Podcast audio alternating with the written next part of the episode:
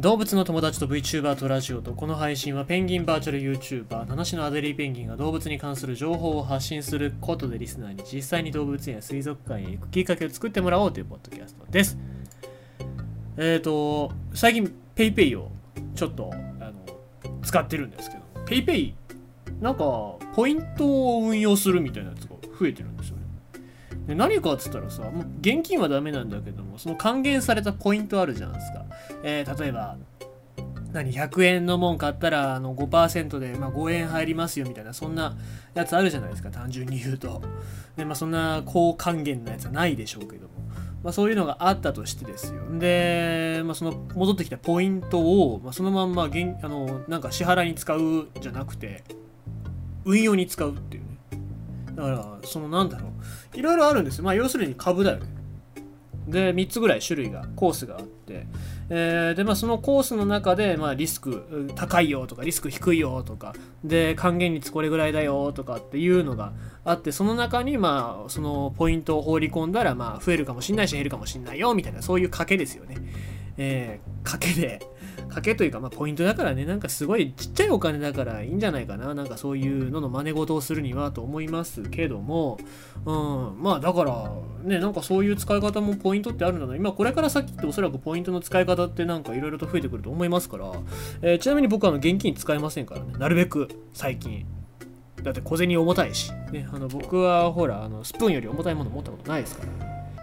まあ何せよ、あの、ポイントの使い方ってこれから先重要になってくるかと思いますのでね、うまく活用したいなと思います。ってことでございまして、今日のニュース読んでいきたいと思いますが、あの、まあ世の中がデジタル化して対応できる人はすればいいと思うけども、なんだろう、現実世界ではまあ対応しづらいものっていうのもあるんだな、なんて思いますね。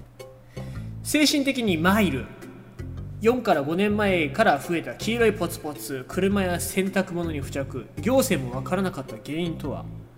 沖縄タイムズのニュースでございます。なぜ、えー、なぜこんなものがということでございます。車や家に花粉のような黄色いものが付着して困っている。沖縄県うるま市に住む読者の男性73歳から本市に情報が寄せられた。男性によると黄色い付着物の被害に気づいたのは45年ほど前。着いたばかりの時は黄色い液状で乾くと固形になっている残るのが特徴。汚れは家の壁や車洗濯物などに付着し特に天気がいい日には多い傾向だという。気になり始めると目についてイライラして家族も精神的に参ってしまった。と困った男性は市の環境課や県の保健所を訪ねて相談。しかし原因が分からなかったため対応してもらえなかったという。長年続く被害にインターネットでも調べるようになりミツバチの糞にたどり着いたのは昨年の10月空中で糞をする習性のあるミツバチが同様に被害を発生させていたと。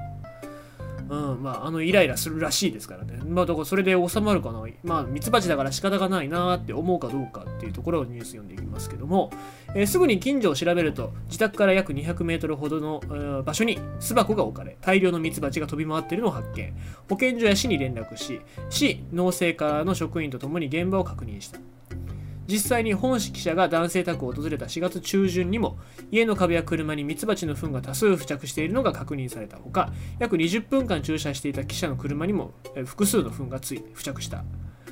同所に巣箱を設置する、えー本庁中部の養蜂業者に確認をすると、約5年ほど前から、これはぴったりなんですね、えー、5年前から、えー、設置していることを認めた。その上で、市から連絡を受け、33個の巣箱25箱まで減らしたほか、巣の入り口の向きを変えるなどの対応を取ったと説明。長年被害を与えて申し訳ない。すべてをどかすことはできないが、群数を減らす対応を取っていると話した。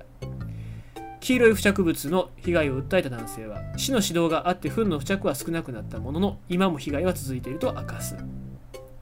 まあ、これに、えー、ついてまあ怒ってるかどうかっていうんですけどもまあ、まだ怒ってるみたいですね。え、ミツバチ科学研究所センターの教授によるとミツバチの飛行範囲は巣箱から約2から3キロ。しかし糞のための飛行は通常巣から半径100から200メートルでその範囲内ならどこでも被害の可能性があるという。今回の男性宅のように約200メートル以内に33個の巣箱が設置されている状況は市街地であれば確実に糞への苦情が出る数だという。一般的に巣箱が10箱以上あれば200メートル圏内の多くの人が被害に気づくレベルだと話した。またミツバチの糞は車両の塗料を傷めることも知られており洗車代金の負担のみでは済まされない場合もある。へえ。塗料が起こっちゃうんですかね。と指摘巣箱の撤去や数を減らすことが主な対策となり巣箱の向きの変更などで一時的な回避できる場合はあるものの根本的な解決にはならないという。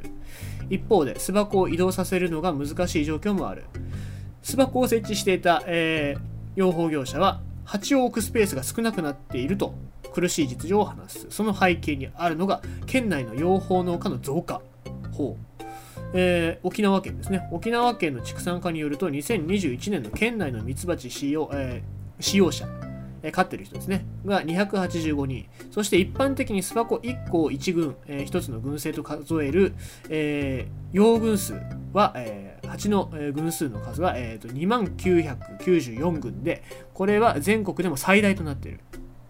10年前の2011年と比較すると、えー、使用者は約3.9倍、えー、用群数は2.9倍と大幅に増えた。県によると温暖な沖縄でもミツバチが冬場でも活動できることから主に県外の養蜂家や農家に群れを販売する目的で使用飼育する農家が増えているという。あははだからまあ蜂自体を売るってことですね。なるほどね。えー、沖縄県内で養蜂を営む人が増える一方、糞被害など養蜂に関するトラブルへの行政の対応には限界がある。えー、養軍配置の適正化などを定めた養蜂振興法では、あそんなのがあるんですね。法律があるんですね。では、飼育届の提出が定められているが、あくまで、えー、蜂蜜などの生産物の増産や農作物の花粉、えー、受粉の効率化などが目的。同法や県、市の条例では巣箱の設置位置などに、えー、制限する決まりはない。男性の訴えに対応したうるま市、えー、農政課の担当者は、現状では巣箱の削減や撤去を強制することはできない、えー、使用者を調べて被害を伝え対応協力をお願いすることしかできないと話す、えー、県の畜産課は今のところ糞の被害の訴えは数に年に数年数件程度だが沖縄は他県と比べて面積あたりの養蜂群数も、えー、多いと。なので、まあ、県内全域に広く巣箱が配置されており、巣箱からの距離や、えー、養分数によっては被害がある可能性もあるとしたということです。えー、まあ、よく取材されてますねという感じですけども、まあ、やっぱりまだまだ全然、えー、対策っていうの対応がね取られてないっていうところも問題だと思いますけども、まあ、これはあの本当に、えー、まあ、ちゃんとね、取材をしてでピックアップしてでこれをねちゃんと行政が、えピックアップして法律に生かしてくれるっていうのを望みたいなと思いますよね。えー、まあ、ただやっぱりその、まあ、僕はなんか微笑ましいじゃんと思うけども実際住んでる人からしてみたらまああの車なんかについて塗料が剥がれたりしたらねえー、この野郎って思うでしょうからね、うん、そこら辺の気持ちっていうのも考えなきゃいけないなと思いますし、えー、まあねせめてちょっとちょっと蜂蜜よこせと思いますよね、うん、できたやつ。ただ、えーまあ、ここの業者っていうのが、まあ、蜂蜜を作るための業者なのかそれとも、まあ、あの蜂を輸出するための業者なのかとよく分かりませんけども、まあ、とにかくなんか周りの住民の人とうまくそうやって、えー、付き合いをしてほしいななんて思いますよね蜂のためにも人のためにも。ってことでございまして今日のニュースは沖縄県で、えー、蜂の糞の被害多数ということでございました。